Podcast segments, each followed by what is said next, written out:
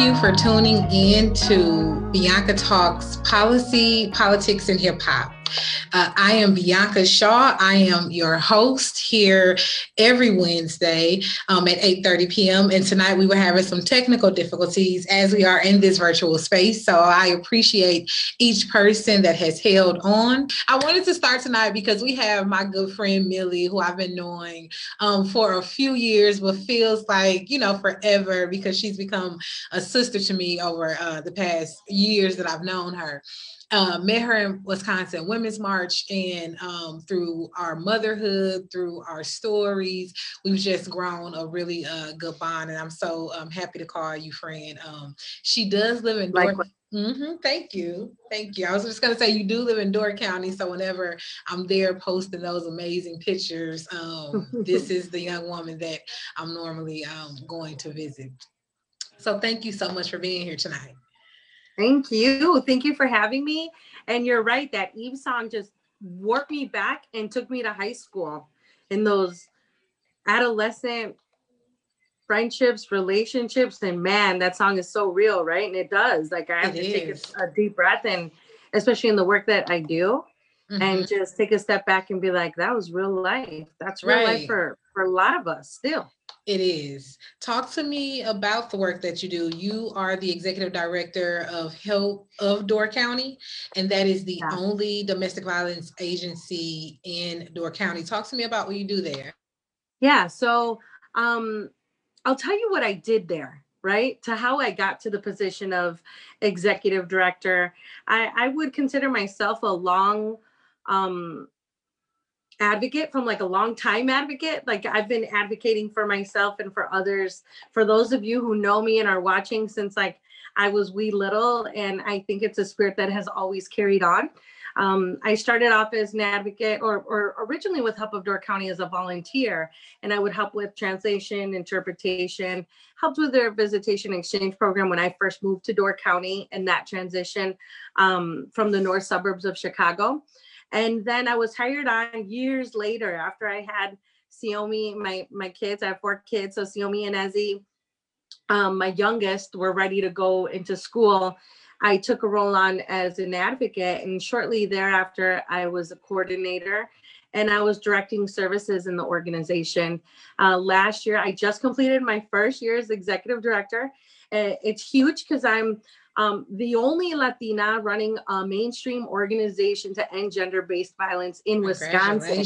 Yes, yes. And you're right. Help of Door County is the only domestic violence agency in our county, and our county is huge. So our county encompasses Washington Island, um, all the way through Southern Door. So we're in Northern Door, Sturgeon Bay area, and then Southern Door. So we span probably over 80 miles of um, Lake Michigan, and we're a really big community. I would say, kind of like land wise. Um, and being in a rural area and also being in a tourist area brings its own kind of differences, right? And when we serve and how we serve the community that we do. Um, but it doesn't stop us and I'm just so proud to be a part of an amazing team that is always looking to serve our community and doing everything they possibly can to serve um, the folks that we help. Right. And how long has the organization been in Door County? Uh, Help of Door County is one of the oldest nonprofits in Door County. Okay. Um, and as you know, I don't know if you know or not, but I think right now and in, in this time we we we think that sexual uh, abuse agencies and domestic violence agencies have always been around. And in reality okay. they have they hadn't really started until the late 70s um, and in the into the early mid 80s and Door County was actually one of those first few organizations. So our organization has been around since 1979 okay okay. Yeah. yeah year before I was born, I would say number for my birthday, but that's awesome. And I think that um that is important to note though because it's like um, they've been around yes because the need has always been around i mean mm-hmm. when i mm-hmm. look at you know my story um, and my family so oh, you begin to uncover your family's history and you begin to receive the stories, it helps you to understand the state that you're in and it helps you to better, um, not better the cycles, stop the cycles generational cycles and better the future of those that come behind you, whether they be your children, your nieces, your nephews, your cousins. Um, what we do is not only to stop the generational cycles within our personal families, but it's also just within our familial families as well, mm-hmm. because um, having conversations about these things is something that has had to happen for years, but has been so under the radar. And I think that um, the fact that you and I are both advocates for domestic violence and have stories to share, um, you know, I have a story to share share within, and I, am sorry, I didn't mean to say you have a story to share within domestic violence. I mean that I have a story to share. Um, and it's just phenomenal to be able to work with people that have hands on and are making the decisions and impacts in some of those organizations um, um, that, that exist. Because in Milwaukee, I think that we don't have too many that actually concentrate only there's a handful i would say and for the population is what i'm trying to say there aren't enough um, there isn't enough funding going towards um, domestic violence and, and, my story is simply that um, my grandmother um, was in an abusive relationship um, with with her uh, with her husband, her second husband, who was not my biological father, in an abusive relationship. Um, you know, uh, saved her life um, and, and, had to take another's. This was in 1880, uh, 1982, excuse me, 1982.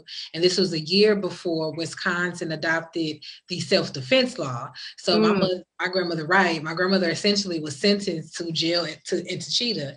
And as I was saying to you, when I uncovered my family history, um, my grandmother had a job at General Motors, owned a home over in the 30th corridor. And, you know, our life was, I won't say set up, but I, I would have had a different um, path, I think, had that not happened.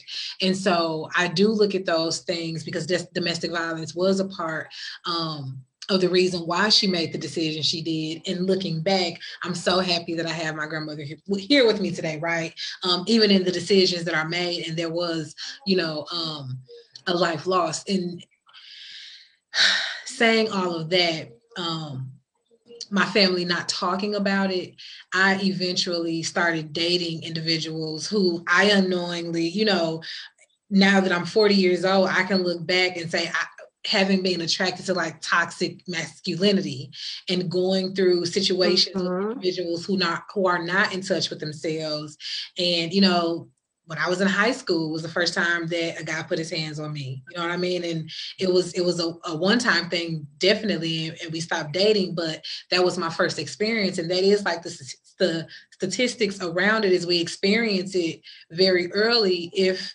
um, if we're not talked to about it, and about how to cope with it. I think you I think you hit on a whole bunch of stuff, Bianca, that is super important. One thing that I want to talk about with regards to the laws and um, your grandmother having to do time for that self defense and understanding and recognizing when we talk about domestic violence, uh, understanding that domestic violence can happen to anyone and everyone, right? Mm-hmm. And I think it was really important for you to talk about. Like, my grandmother worked at General Motors. My grandmother owned her home. Mm-hmm. She was slaying it. There was a whole bunch of good happening in our lives, and we were breaking kind of like those cycles, and we were like building generational wealth, right? And understanding that that's a like a huge misconception is that domestic violence only happens on certain poverty levels or in mm-hmm. certain communities and understanding like nah that's not the truth like i've given advocacy to doctors i've given advocacy mm-hmm. to other advocates mm-hmm. that do this work day in and day out and it could be someone that's making more than six figures to someone um, who is struggling financially, mm-hmm. right? Uh, but when we do speak, I typically go back to he and she pronouns is typically he is abuser and she is a victim. Mm-hmm. It's not to say that uh, women cannot abuse or be abusers themselves or to ignore uh, um, non-gender binary folks or, or within the lgbtq community because we know that domestic violence thrives in in many of these communities and uh, if anything within the lgbtq community can also put people at higher risk right, or, or especially mm-hmm. in communities of color because of the lack of funding and the lack of resources but one thing you hit upon was that self-defense law and understanding that's something that we're constantly trying to teach about is that women typically use violence very differently. So, mm. can women be abusive? Yes, but typically the violence that women use are usually resistive and reactive measures. So by that I mean like I am resisting that you have been abusing me, you have been treating me this way. I can no longer handle that and now I'm snapping, right? So now I'm having a reaction to that abuse or I'm resisting your violence.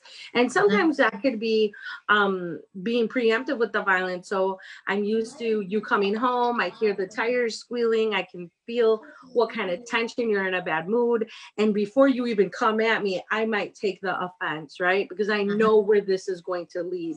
So I'm not saying that this is always the situation, but typically in uh, relationships that are domestic that are founded in domestic violence. When you have that fear factor you have that imbalance of power and control.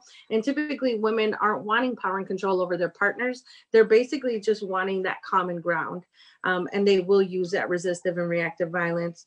Where men who abuse other men women and children do want to maintain some form of control. So that's either by using threats by coercion by isolating families um, that emotional abuse, that verbal abuse, gaslighting, making you think like you're going crazy, using yes. children, and that's real. Children. Yeah, that's something that's real. underrated. And I'm I'm I am i am not triggered as much as I used to be, but that's something that's underrated where people feel like if it's not like physical, sexual, emotional, and verbal abuse is definitely a thing. I've experienced it, and you definitely feel like you're losing your mind. And instead mm-hmm. of you losing your mind, well, in the process of losing your mind, you begin begin to lose everything around you. You know what I mean? Mm-hmm. So, you're um, losing relationships with your family and your friends mm-hmm. and your relationship within work. Mm-hmm. So if mm-hmm. you're having to call call out of work because you're upset or these things and just knowing that it's very it, it's how can I put this? It's it's very insidious like it comes in really sneaky and you're not expecting it. And you, at first you're thinking, you know, my dude loves me or my partner loves me because they're checking up on me. And they wouldn't ask me these questions if they if they if they didn't care about me. Of course mm-hmm. they want to know where I'm at and what I'm doing and understanding like that toxic masculinity that comes into play and what defines what manhood is and and using those different privileges that toxic masculinity does, like their male privilege, in order to maintain power and control over somebody. Mm-hmm. And understanding that within relationships, um, financial abuse occurs more than 98% of the time wow. when you are in a domestic violent relationship. So there's a lot of factors that play into this. And I think the most important takeaway would be are you afraid of your partner and by afraid i'm not only talking about physical abuse mm-hmm. i'm not only talking about um, kind of what's really obvious but are you afraid to express your feelings your emotions? Are you feeling emotionally and sexually safe with your partner?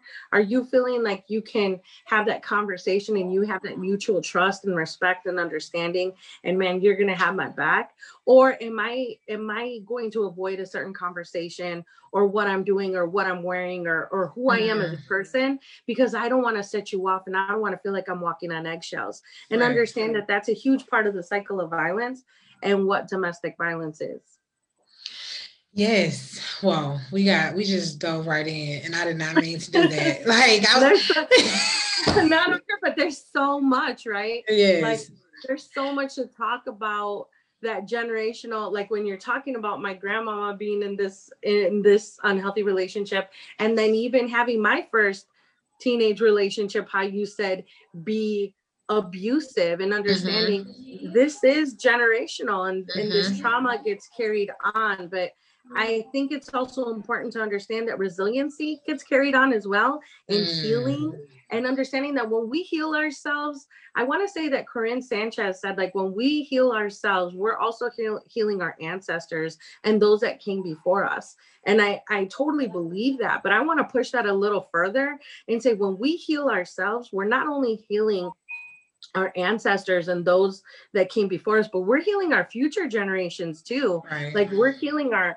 our grandbabies and their grandbabies and their grandbabies and we're setting them up um for healthiness mm-hmm. and and to not be in this survival mode but to be in this thriving mode and we understand like the roots of domestic violence that that led to the survival way of thinking and understanding that a lot of this is rooted in oppression um, and systemic oppression and racism and heteronormativity and male privilege and the way that media and ads portray women toxic masculinity mm-hmm. there's so much ageism and then not taking into effect or into into impact like folks with disabilities and everything. So if you look somewhere and you think these people are being oppressed, that's where domestic violence is being rooted in, in that mm. inequality.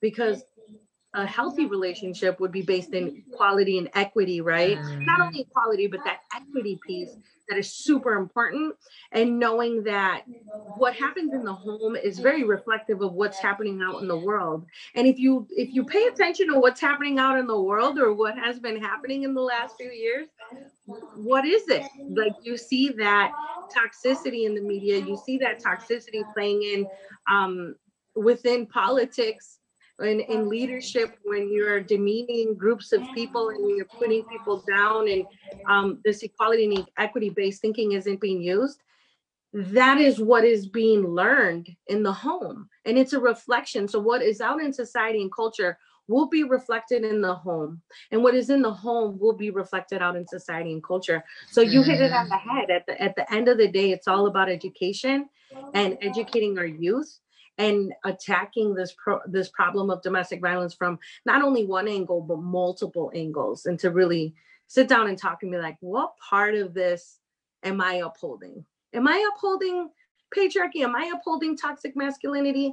Am i upholding um this like white supremacy? Because even though um you might not consider yourself racist or white supremacist or heteronormative like what ideals am i thinking that these people should be treated less than me? Or where are these mindsets and and how do i combat that thinking? Right. And so you definitely have my wheels turning because um and I, I want to bag up and then go forward, but there's so many levels to what we're dealing with in life, not just in one, you know, area of life.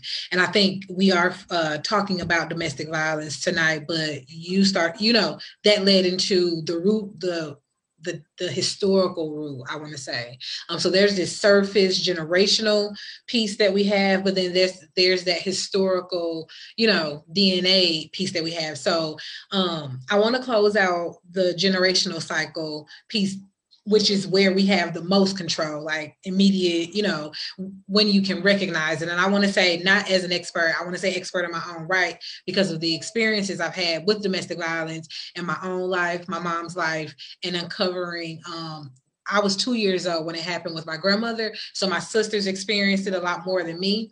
And now that my grandmother is more, um, she's okay with talking about it now. When I ask questions, it's not something that she just, you know, comes out and talk about. But when I experienced my domestic violence, um, uh, recently when Olivia, not recently, it was uh, four years ago now when I experienced my domestic violence uh, in front of Olivia that I wanted to have a talk with her because I didn't want to, I didn't want, I don't want that for Olivia's future. And I, I knew I had to uncover her story, you know, so that I could begin to understand my own.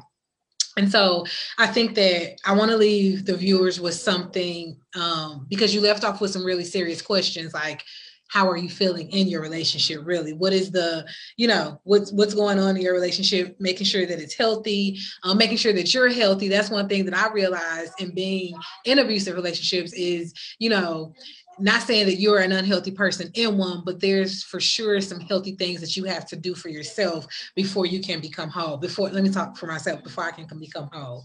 But awareness, I think, is where it starts. Um, but I want you to take me from there. What are things people can do if they feel like they're experiencing abuse in their relationships or if they know they are? And I know that you're in Door County, but you have sister agencies here in the city of Milwaukee.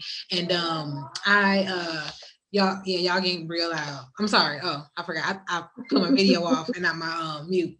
Uh that's my uh niece and my little cousin. So um I was saying that you're in Door County. I want you to offer some tips and suggestions on what people can do. You, we have sister agencies here um, in Milwaukee. I use the services of Sojourner Family Peace Center, um, who's pretty big and, and, amazing. I would definitely recommend them to anybody. Um, and uh, there are places around the county and around the country. So I think that the information you will share, it will be applicable to any person that may be experiencing, you know, some form of abuse. Absolutely. So for starters, one thing um, that I tell people is to reach out and have that conversation and reach out and ask to speak to an advocate, right? Because sometimes we think that I just remember being in my marriage. I'll be a little vulnerable too. My husband and I have been married for 20 years, but I remember really young in our marriage within that first five years before I started doing movement work and learning about domestic violence. Our, our family and friends thought we were the healthiest out of all of our friends, right? We had multiple friends that were getting divorced, and um, people thought that, like, man, Rudy and Millie are super solid. Um, I can say that now, right?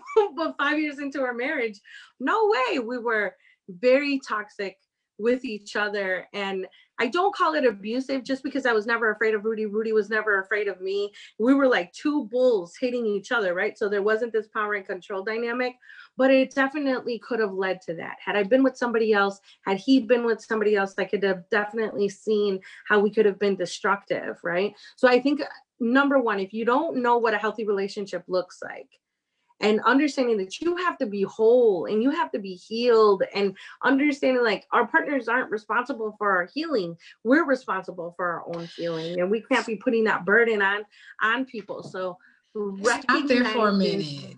what is that? That's real okay let's like, stop there. because you said something that hit me um if you don't recognize what a healthy relationship looks like you know um, mm-hmm. if you grow up in households where healthy relationships are not um, portrayed even a little bit better is okay and yeah. you know what i mean just yeah. being able to understand that piece i think f- for me was something that I, that I had to at 36 37 learn I think a powerful tool that we use at the office, and I know that many different agencies use is the power and control wheel and also that equality wheel. And I think a lot of times we focus on what negative relationships look like or these toxic unhealthy abusive relationships look like. But i want to take the focus on what healthy relation or what healthy relationships look like.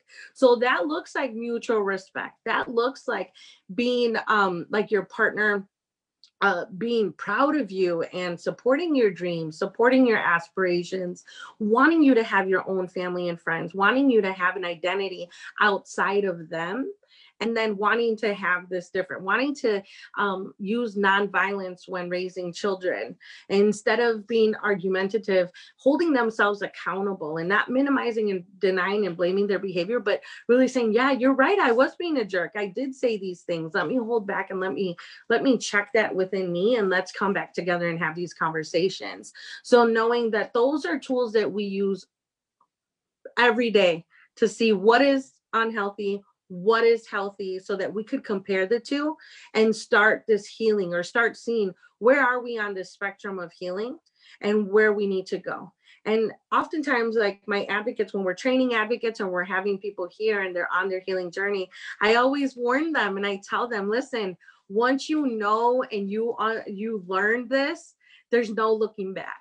And then you start recognizing these power and control dynamics everywhere. You recognize them even like within a mother daughter relationship, within you and your children, with you and your best friend, or, or toxic friendships that you've held on to just because we've been friends since we were five years old.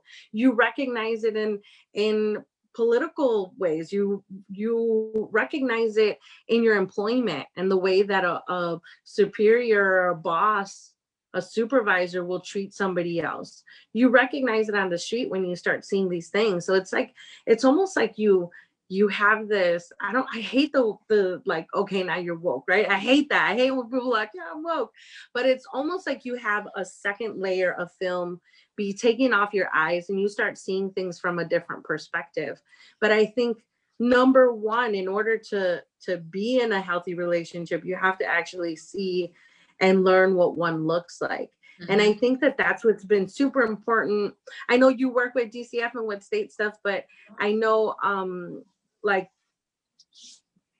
that like funding has been instrumental and the relationships that Help of Door County has had with End Domestic Abuse Wisconsin and other programs, domestic violence programs within our agency, um, has been this youth like the youth movements right and teaching and doing prevention and outreach to kids mm-hmm. and knowing that we have a youth group called fire it's called forging youth relationship education mm-hmm. where basically we have youth that are learning anti-oppression work anti-violence work learning about what healthy relationships are and then they mm-hmm. take that information to their peers whether it's at the skate park whether it's at school whether it's within their own individual relationships and they like our kiddos have been lucky to have presentations and like present over seven to 700 youth at the annual youth teen summit wow. that abuse throws and having conversations at their schools and that is how we're going to educate people because you're right we're not automatically taught these things at home and unfortunately emotional intelligence and and networking and leadership and this healthy relationships aren't taught at school either or, or sometimes mm-hmm. they're not taught at home so recognizing that if we want our communities to heal those of us who recognize that need to make that sacrifice mm-hmm. and start mentoring youth and teaching them to mentor and uphold other youth as well. So, uh, you mentioned or, or, what are some steps that you can do if you think you're in a in a domestic violent relationship one call a helpline call a hotline a local line in your area you're in milwaukee i think also number two um, if I try as best as I can. I'm a woman of color. I'm leading, like I said, I'm leading a mainstream organization. I try and run my organization as culturally specific as I can and as intersectional as I can. But let's not deny the fact that Door County is a very white community, right? Like we're over 98% white. So just in in knowing that if you have culturally specific organizations in Milwaukee, which you do, like Asha Project that specifically serves Black women, Umos, Unidos that specifically serve Latina women or anybody, but that have advocates of color from your culture that understand the bicultural piece and, and the community piece and different pieces that we come to the table with within our generational and our historical trauma. Um, HAWA, so like the mm-hmm. Hmong, uh, Hmong American Women's Association, um, like these culturally specific agencies that will work with you in your language, in your culture, um, giving you these services. And of course, like mainstream organizations, just like Help of Door County, like you had mentioned, Sojourner, um, that are doing really good work in our communities and recognizing that there are plenty of options. There are always plenty of options. And if you feel uncomfortable one place or another, like understanding that. Another shout out to um, diverse and resilient. Uh, that they're culturally specific to LGBTQ communities. What is it called? Milwaukee, diverse and resilient.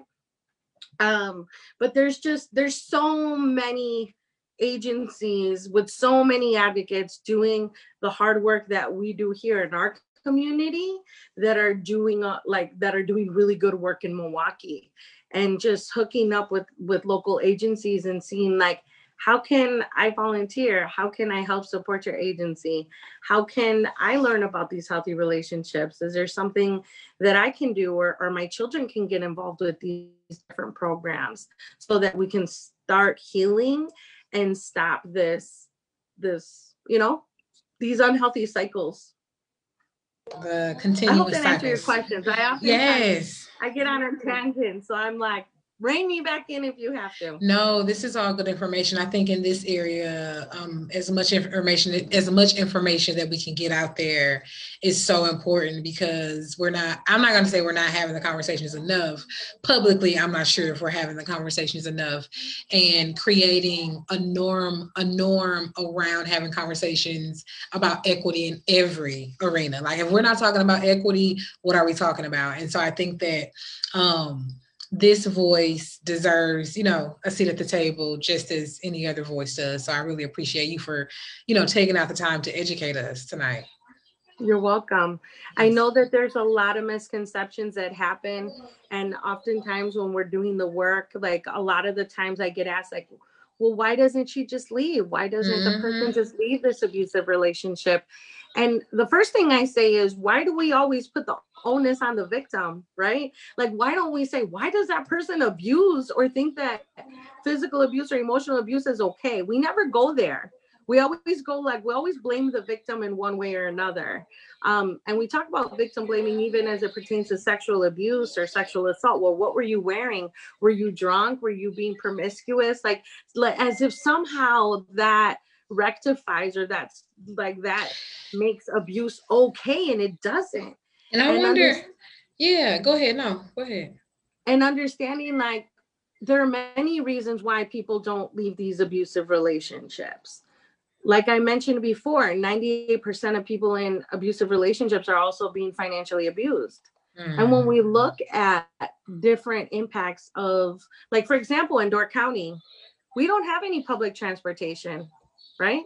So we have we have Doortran that that will help you get to appointments and certain things like that. But it's not like you you can jump on the bus or or like that. And the taxi services are very expensive and limited. So and like I said, we're in very rural area, right? So it's a lot to go to that. So if you are being abused financially, that's one thing. Or I don't have access to transportation or daycare in our community. We have two state licensed daycare facilities for the whole county. And I'm just, I'm at Austin. It's like, okay, how do we expect people to get a job if they can't even find appropriate daycare that maybe a subsidy could could help with, right? right. And then we know that like affordable housing is a huge issue in our community and i'm sure all all so many other communities in wisconsin just in general on how we can find affordable housing and then impact that. So i don't have somewhere to go and by miracle let's say i found a job right? Let's say i was able to find a babysitter i got a job. Now i don't know how to get there and more than likely my abuser has been sabotaging either my bank accounts or my vehicles now I have to be one of the lucky people that have been on a waiting list for over six months to get some sort of daycare. And then on top of that, it's really hard to find work here when it's not in the tourist season. And then I can't find affordable housing.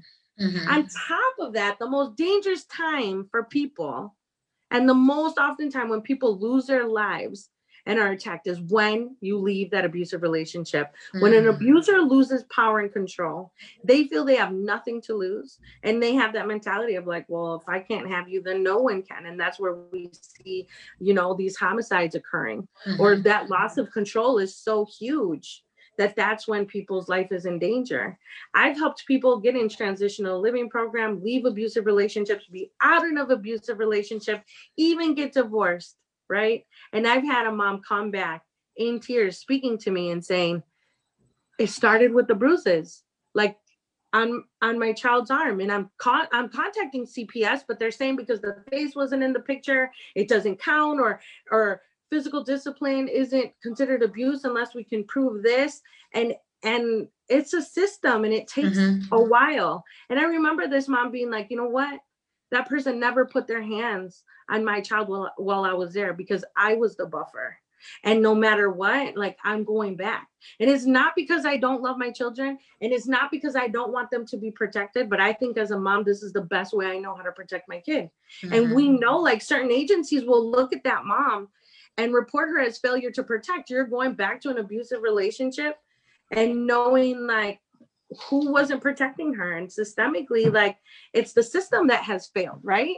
And, yes. and understanding that there's plenty plenty of things that are happening that are determining why people make the decisions they make. And understanding it's not our place to judge it's not our place to know. We don't know that that mom is making herself be that bumper.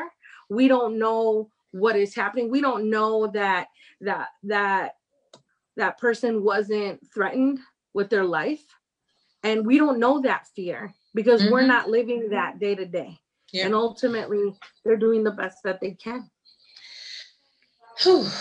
I would agree. I, I, definitely agree, and I um, some of the things that you said resonated with with me, and I think that um, we I'm definitely gonna have you back. You you will be my first second time guest, and it's an honor. No, I'm just playing. no, but these are. No, these are so complex though, and it's so near and dear to my heart because it's a part of my story and where I'm coming from, and it has to be unpacked in a, in a way where policy has to reflect that. And we and we didn't even get to the policy really here. I do want to know you know before we um, sign off um, i don't have to go. Um, but what policy um, you know what policy is there? Is there is a policy that we have working? Is there some that we need to be um, vying for? But i um, want to respond to to what you said and say that I'm losing. My, I have so much I want to say. I took a class just recently, um, and it was just a, a, a, honestly, I think it was four hours, uh, four hour classes, two four hour classes, but it was on safety science, and safety science is what uh, aviation industry uses to land planes, and you know when things go. Uh, things go wrong with the landing of planes, they use safety science to figure out what went wrong. And I think that what you said to me that stuck out the most, even with um, you know, a lot of things that happen. People look at the very surface issue or the most, you know, the one thing and ask and ask, you know, why is she staying in that relationship? Why is that person abusing their children versus what is the root cause of that? You know, and not understanding that it's wrong and that has to be dealt with and there has to be accountability at that surface level. But for me especially in the position that i work um, asking why does you know a woman go back to an abusive man or why does uh, a parent abuse their children it doesn't stop the cycle you know what I mean? Mm-hmm. It, it mm-hmm. and that is what we have to deal with in our communities is those root causes of why we're doing the things that we're doing, you know, and, and, and understanding that so that you can move forward with more informed decisions and hopefully making better choices. But if you don't understand why you do the things that you do, um, you know there there's nothing anybody can say do to make you you see that like your life is valuable your child's life is valuable you know so so on and so forth um and so for me that's what resonated with me and what you said and also when you said when a woman leaves this is what i didn't know because mine was um, strangulation. I did like press charges and I went, you know, through the whole thing. Um, it was strangulation. And what like I, I didn't think it was and, and that's I, I hate to like share it here um, because this is such a public uh, forum, but I really didn't think that it was that bad. I, I've always and because I've grown up seeing abuse in the home, right? Like I literally have seen some things that no child should experience, and so um, for me, it was like you know I wasn't beat up. I wasn't getting beat up every you know at all really. It was it was two two times one where a phone was broken and the second time where you know i was being um, choked out. And so um i didn't take it as serious um until I started to, you know, I went through the process of pressing charges and doing everything that I needed to do, and found out that the seventh time that a woman is uh, choked, um, that next time she's more than likely going to lose her life. That that is what the stats show, and so that made me like so happy that I had made the decision to leave the relationship, go stay at Sojourner Family Peace Center. But then I could tell you what you said was so true because I had never seen this person so angry before, you know and all honesty, like, and I, and I actually feared, like, I felt the energy that like something bad was to happen, and I needed to disappear, like, in all honesty. And so, um, that's just, you know, and I didn't know that though. I didn't, I didn't, I've never heard anybody say it, even though I've experienced it. And so I just do want to say that today, um, always open to share my story. Um, my story um, is definitely complex. Uh, what you see is not what you get. There's so many different layers. To me, I think there's so many different layers to each and every one of us. What's at the tip of the iceberg is what we allow people to see. Like y'all can't see my new growth today because I put my my bun up. you know what I mean? It's just like that. You know, people hide what they don't want you to see. Um, and mm-hmm. I try my best. I'm, I'm a Scorpio, and I think that um, with that being said, I am I am an emotional being. I wear my feelings on my, you know, on the exterior and I don't uh, I don't see anything wrong with that. Um, and that's how I show up as my most authentic self. And I'm learning that the more I can show up as my most authentic self and share my story with other people, maybe it'll help someone. And so on this podcast, we definitely um, want to talk about all of the issues that are affect, affecting us. Because again, politics is the behavior of those individuals who we um, choose to elect us. But policy is what affect our everyday lives. And if you have in politics, politics, the majority of men make a decision for uh, women's lives, um, we have an issue there. And so representation matters so that the, the policy that we see come forth actually reflects the stories that are being heard and protecting the people that we need to protect because we do have some issues and you mentioned the piece of um, women that are in abusive relationships, um, it being said that they can't protect their children, um, we have to take care of the family. You know, we can't mm-hmm. just leave the mom out and take the kids, and we can't just take the mom and a, the child out and not help the man because he's going to go on and abuse another. Just as a person that we take their children, they're going to go on to have more children. And if they don't mm-hmm. understand and learn the, their own trauma and deal with their own, you know, their own self, that cycle continues. And um, you're if, so you're so right. And one of the things um, I'm so proud of about being a part of Help of Door County and this organization is the way that we're trying to combat domestic violence. So we're doing prevention, right? So that's working with young people. And right now we've been toying and playing because we, like I said, we have that fire youth, right? And my daughter she's about to turn 10 she's stepping into her leadership and she's she goes to like she's been to the youth summit and she's participated in workshops and she's learned about healthy relationships and she's constantly playing with this work of sparks like without a spark mom you can't have a fire and we're the spark so like these little sparks so she's she's been planting these seeds in my head where i'm like yeah we need a go even younger. We need to be talking to 9, 8, 9, 10, 11, 12 year olds before they can join fire at 13 through high school, right? And even beyond that. And then understanding like intervention and crisis work and um, safety planning and that educational piece is crucial to the work that we do because you don't even know that you're not in a healthy relationship until you're taught that, right? So just that outreach and making sure that we're having these conversations and facilitating safe places to have this conversation. Um, one really cool thing that I'm I'm so proud of is the work that we do in our county jail, where we talk about trauma, we talk about healthy coping skills, we talk about all these things. And then what we come to realize is that, like, I think my percentage was like 99.5% of all people that I was giving services to in in these educational groups were either victims of human trafficking, were victims of um, sexual abuse as children or as adults, and domestic violence was like in in all of these homes.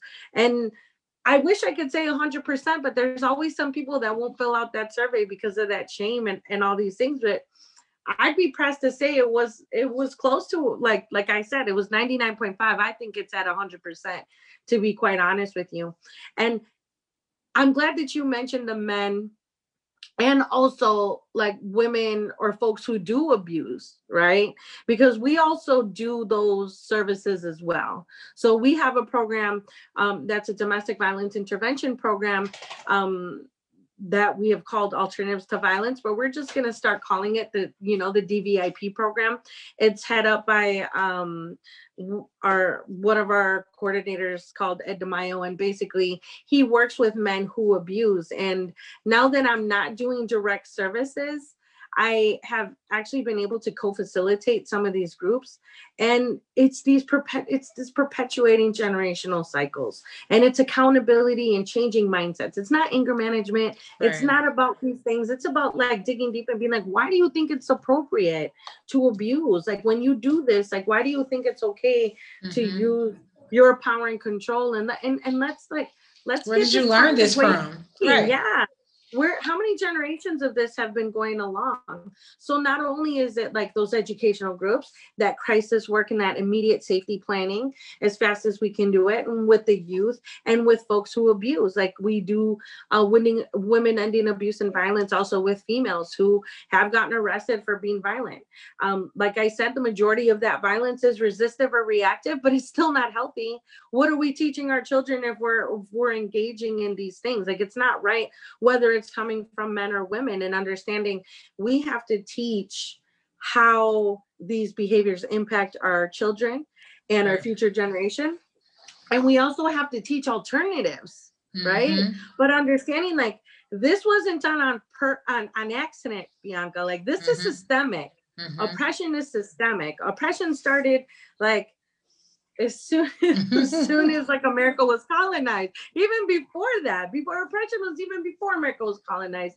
I retract that because it is. You know, I just finished Stamped from the Beginning, um, from Ibram Kendi, and just even going in Europe, the the there has always been a battle with men, and I'm saying man because you know just man, and I want to say there has always been that battle, but I think that as far as within our history, within our lineage, you know what I mean, and what we can within really our speak history, to, we have to think about mm-hmm. slavery, we have to think about genocide, we have mm-hmm. to think about um like the women's suffrage movement and like women not having equal rights and and not like all sorts of communities not having equal it's, rights or equity or that mutual respect and understanding this is the breeding ground this mm-hmm. is what breeds that i'm allowed to do to you what i want to because I can and I'm more powerful mm. and you should be mm. afraid of me. This isn't new. Like when people are telling you to be afraid of certain type of people, this is not new. This is what this is what fosters and what fuels all of this. And unfortunately, until we dismantle those forms of oppression, we're not going to dismantle domestic violence or sexual violence. I agree. And and I think it is and, and as you even sit here and speak because I've never place this category in there, but also there was a children's rights movement. There's been a disabilities rights movement. Um, there has always been a movement for rights because it's all about human rights, and and we all need to have each other's back. We all need to be an ally, uh, an actionable ally. Ally means verb, means you're doing something, um, and so definitely, I think that. Um, this has been more than a rich conversation and i still so i'm going to save the second question that i have for you regarding policy like because i want to give you some time to think about that is you know the policy that we have. So i i only know a, a few um a few and this is state i'm thinking state um but do we have policies in place that really protect people? And i think you kind of answered the question already. Um, that's the question but then what what are some advocacy uh, policies that we can advocate for that will help support the network. Gonna parking lot that for next conversation. I want to get ready. I was right, ready, right. ready to I know, but I, I literally have been on calls all day, and I um, you know, this virtual space is like a um a curse and a blessing because like you don't have to go anywhere you save on gas you know or you save travel time but you know having three different devices you can be on I mean, and, and when you have to, you can plug into two and three different calls at a time if you don't have a speaking role, but it's mentally exhausting though. I think we need to acknowledge that wherever we are in this pandemic and talking about domestic violence, that is one. While some people have been able to retreat to their homes, you know, have food, have, um, you know, the things that they need to survive, a lot of people, um, there are no eyes on the children um, that may be uh, being affected uh, by abuse um, for the men and women that may being affected by abuse so just uh, make sure that you're extending yourself um, to a person in your life whether you know whether you know their, their story or not i think that it's important that in this pandemic we make sure that we stay connected um, and we stay uh, checking on checking on each other. But I want to end on a positive note tonight, and not saying that our conversation was not positive because I have taken away a lot. No, but and, it's heavy. It's mm-hmm. heavy, and, yeah. and I think you're right by putting boundaries on conversations and even allowing this conversation to be on a separate time for that self care mm-hmm. and understanding when we're talking about healing. That's wow. Just to think about that, right? Mm-hmm. We're not just healing ourselves, but even think about the enormity of what this movement work does. Mm-hmm. We're healing communities, we're mm-hmm. healing our nation, we're healing our world, we're healing our future generations, we're healing our past and uh, ancestor generations. So even if you feel like you're taking steps forward and you're not doing as much as you need to and you need to take a time and a breather to be like hold up one second i need to take care of myself i'm working full time in this covid world plus i'm i'm handling all my business and I, i'm I'm just trying to get through. That's okay. Mm-hmm. Like take time to take care of yourself because this work is sacred. Yep. And I'm not only talking about advocates and people in movement, people in policy and that are doing this. Like being a being a parent is sacred.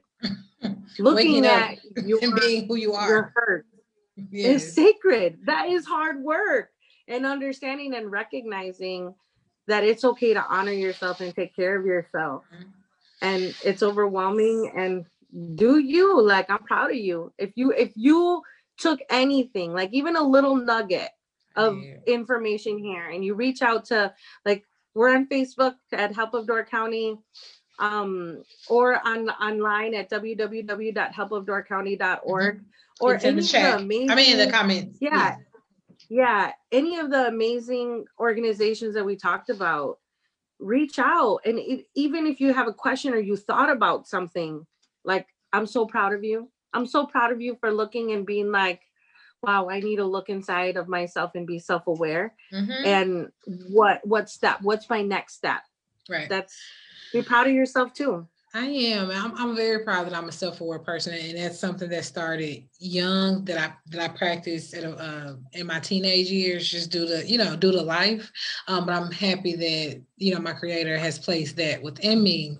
And, and with that being said, you know, talking about like the work-life balance because this work is so deep and it's never ending, and so depending upon the type of person that you are, you can just continue to go until you're burnt out. You have compassion fatigue, or you know, you you just check out.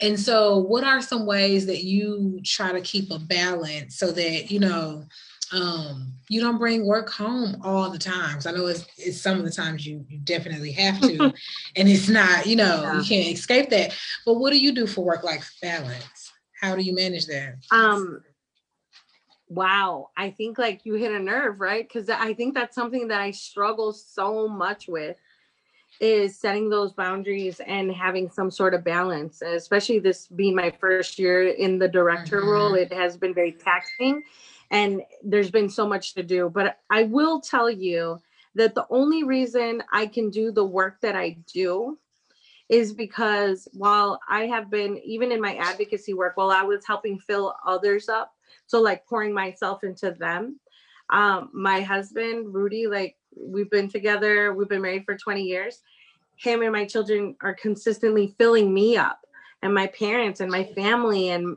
my movement family like my my people how you said like we met at women's march and just the amazing connections i've made with people doing this work mm-hmm. and I, I always make shouts out like man i love my movement family but it's knowing when we can pull away and knowing that other people will step up and knowing that while I'm pouring into somebody, someone else is pouring into me, mm-hmm. and knowing that like getting out of that poverty mindset and being like, no, there's abundance. Like we can give this abundantly because people are giving to me. Mm-hmm. And like you mentioned, like that's just because of God. Like God placed me in this role.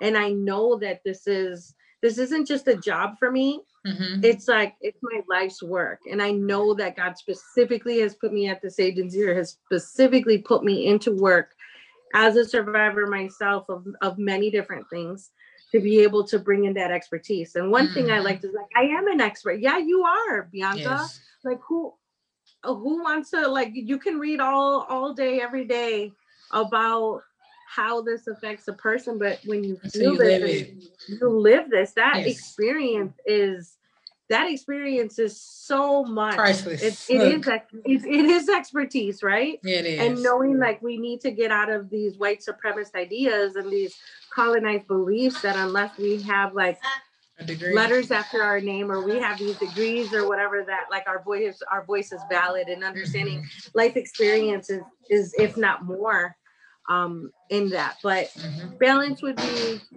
prayer and taking time out to mm. recognize that i need time and to set up those boundaries. Like for example um i let my board know like okay i'm off thursday friday i'm not going to be back at work till the end of the new year or till you know till next year.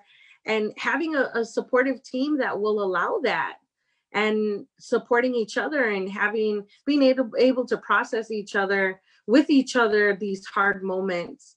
And it takes a community it really does it takes a village it takes a it neighborhood or it takes like a community it takes movement family it takes your family family it takes so much to do this work and i've just been blessed to to be covered with it all me too. And talking about the village, I'm super excited to join the homeschool cohort in January. so excited about that. I mean, that's uh I took the vet task on myself, you know, in October.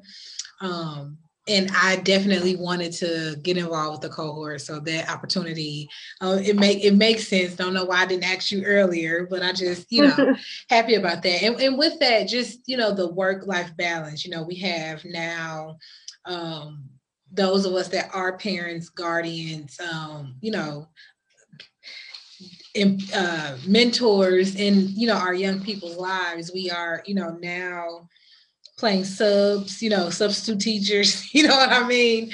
Um, teachers, as in some cases. Um,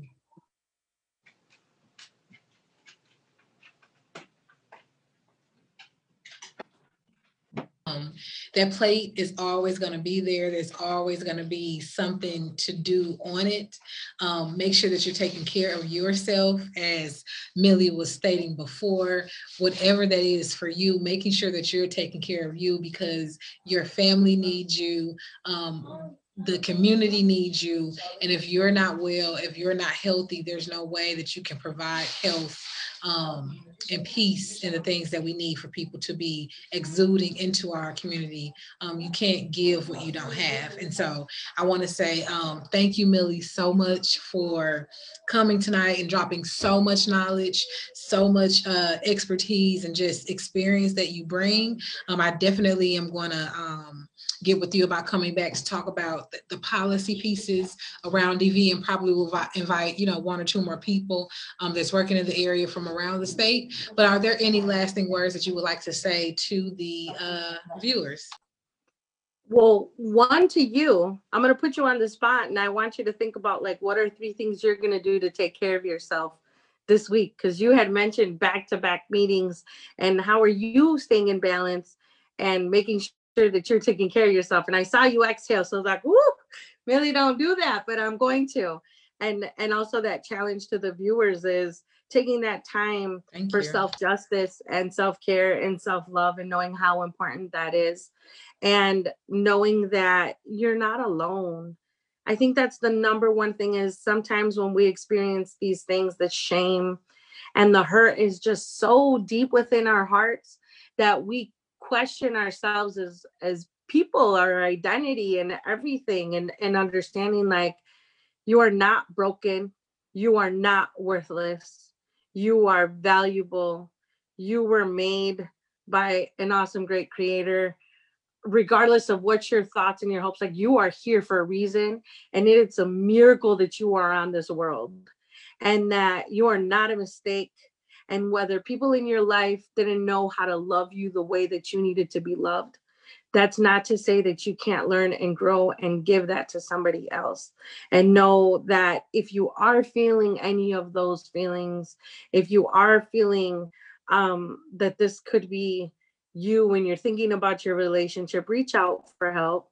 Because just like how bianca got vulnerable like we're all in this movement work and we're all in this work for a reason and know that there are agencies that you can call in and speak to someone on. Thank you. I appreciate that. Those are heartfelt words um, that are felt. Olivia's um, telling me i got lipstick on my teeth. I did not see it Thanks, Olivia. Baby, keep me on point. Girl, she keep me on point. Look, I swear. Uh Oh, okay. So yes, thank you so much. Uh, I am going to end there. We, you know, we definitely can go. So I'm like, we uh I wanted to keep um to make sure I get some time in tonight with her before, you know, it is bedtime. So I want to get her in bed. So thank you so much, Millie. Thank you thank again you. for those lasting words too, because they mean so much.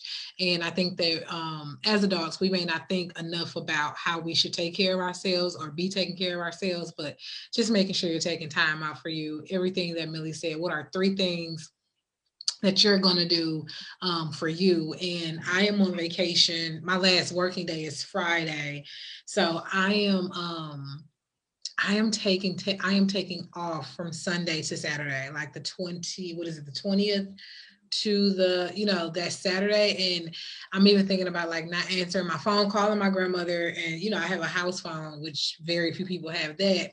So just like not being on social media, and not answering the phone, like at home. And I normally like leave home to disconnect, but I think that I'm gonna try um, for once to disconnect while at home. Um, so that's one thing and stay on my exercise um, plan for the week. Like I uh, have been hit or miss, uh, which is, you know, it is what it is, but I definitely um, starting to feel the uh, pandemic weight and I don't like that. Mm-hmm. And then the third thing, I think I want to take up a, a, second language. I've just been thinking about that late, lately. Um, I muy poquito español, so I'm thinking that um, yo te voy a ayudar, Bianca. Si quieres right? aprender, yo te ayudo. No comprende. Look.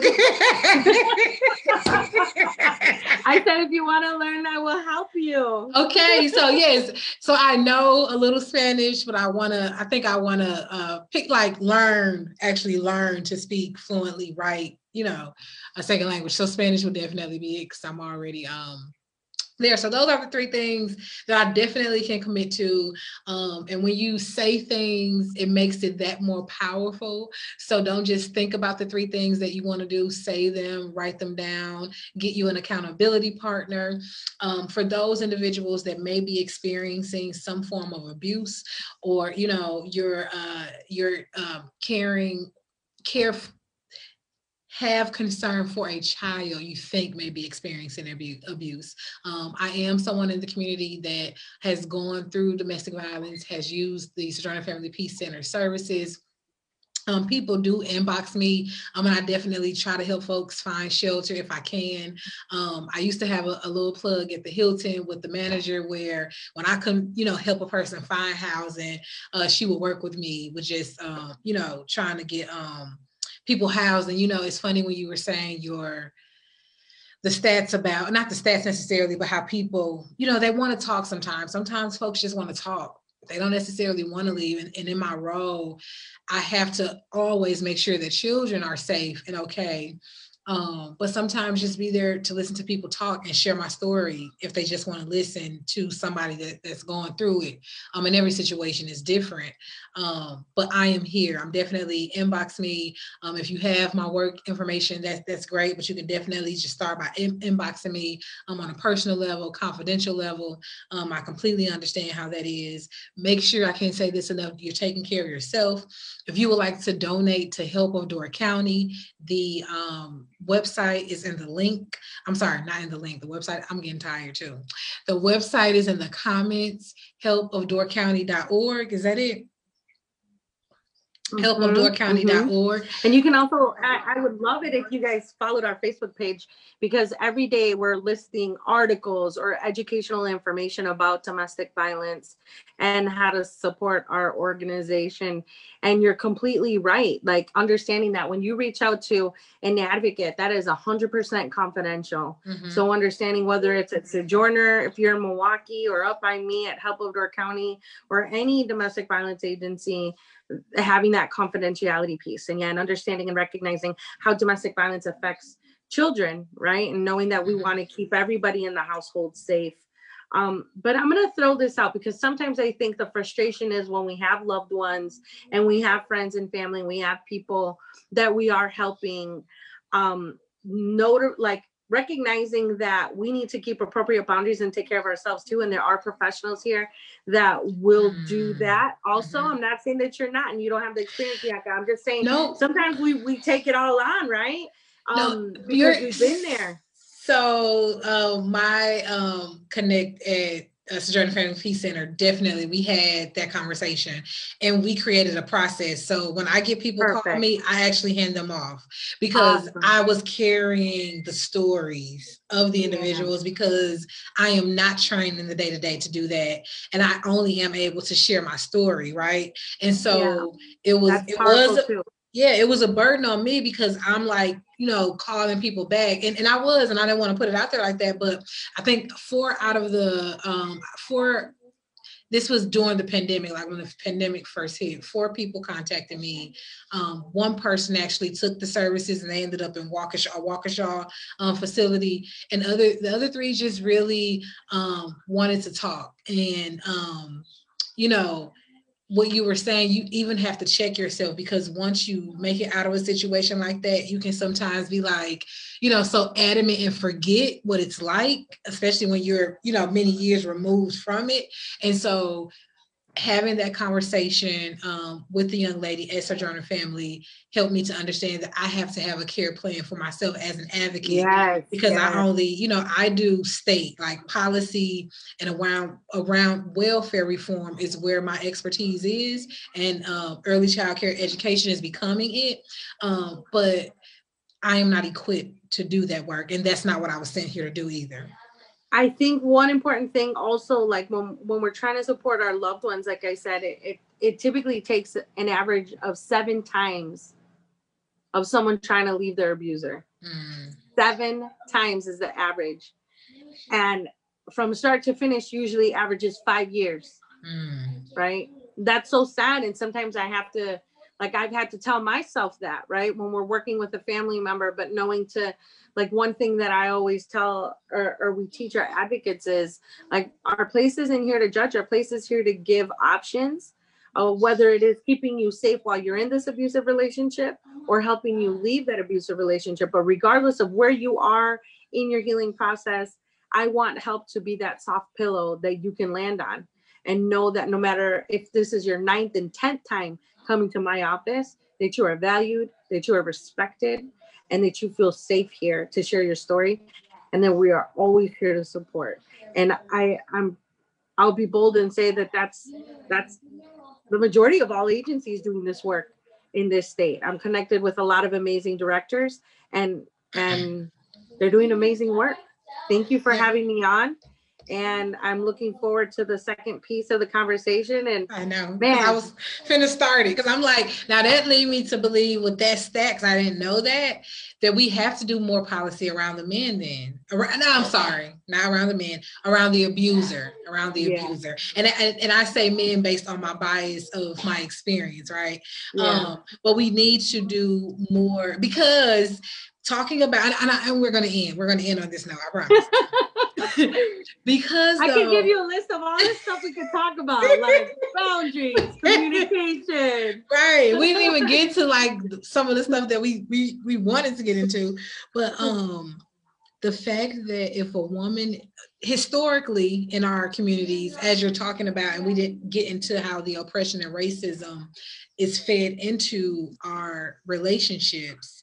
Um, and the historical fact of how our relationships are broken up you know mm-hmm. not you know what i mean mm-hmm. and so if a woman if a person is choosing to stay with their abuser and they are they are not a minor um being able to help that family stay together in all honesty because and I'm not I'm not, I'm not saying because we can't make this make decisions for people. And as I was saying before in my process I do wonder about that aspect of it because that person goes on to abuse. And so even if we do help the person that's being abused we are still um, we still should have some sense of responsibility to see if we can help that person stop their cycles. And so, yeah, yeah I I would change like stopping cycles, but not necessarily having people stay together and leave. Like I always tell people, I'm never going to tell you to leave your abusive relationship, to stay in your abusive relationship, or do anything. I'm going to safety plan with you, and I'm going to give you the consequences of all of your decisions as much as I possibly can, right? Because I'm not a mind reader and I can't tell you if you choose A, B is B, C, D is going to happen. But I can give you options. options. I, I can give you safety precautions and measures mm-hmm, that we have mm-hmm. to take. And ultimately, that is that person's decision to make right yeah. and and what we try to do in the office is offer services all the way around mm-hmm. so we can work with abusers we can work with people that are in crisis we can work with that prevention and we can work with youth while they're experiencing this tumultuous time in their childhood and then do do everything full circle to see how we can support the family unit holistically and and as a whole and teach about these different things so that we can start healing our our community and our families Thank you so much. And on that note, I am going to go out. um, I I don't know. Um, uh, just amazing conversation. So I appreciate you for joining. Thank you for those of us that tuned in. Um, you'll catch me back here next week, 8:30. Hoping I don't have the same um, technical difficulties. Uh, but thank you so much, Millie. Um, and until next time. Bye.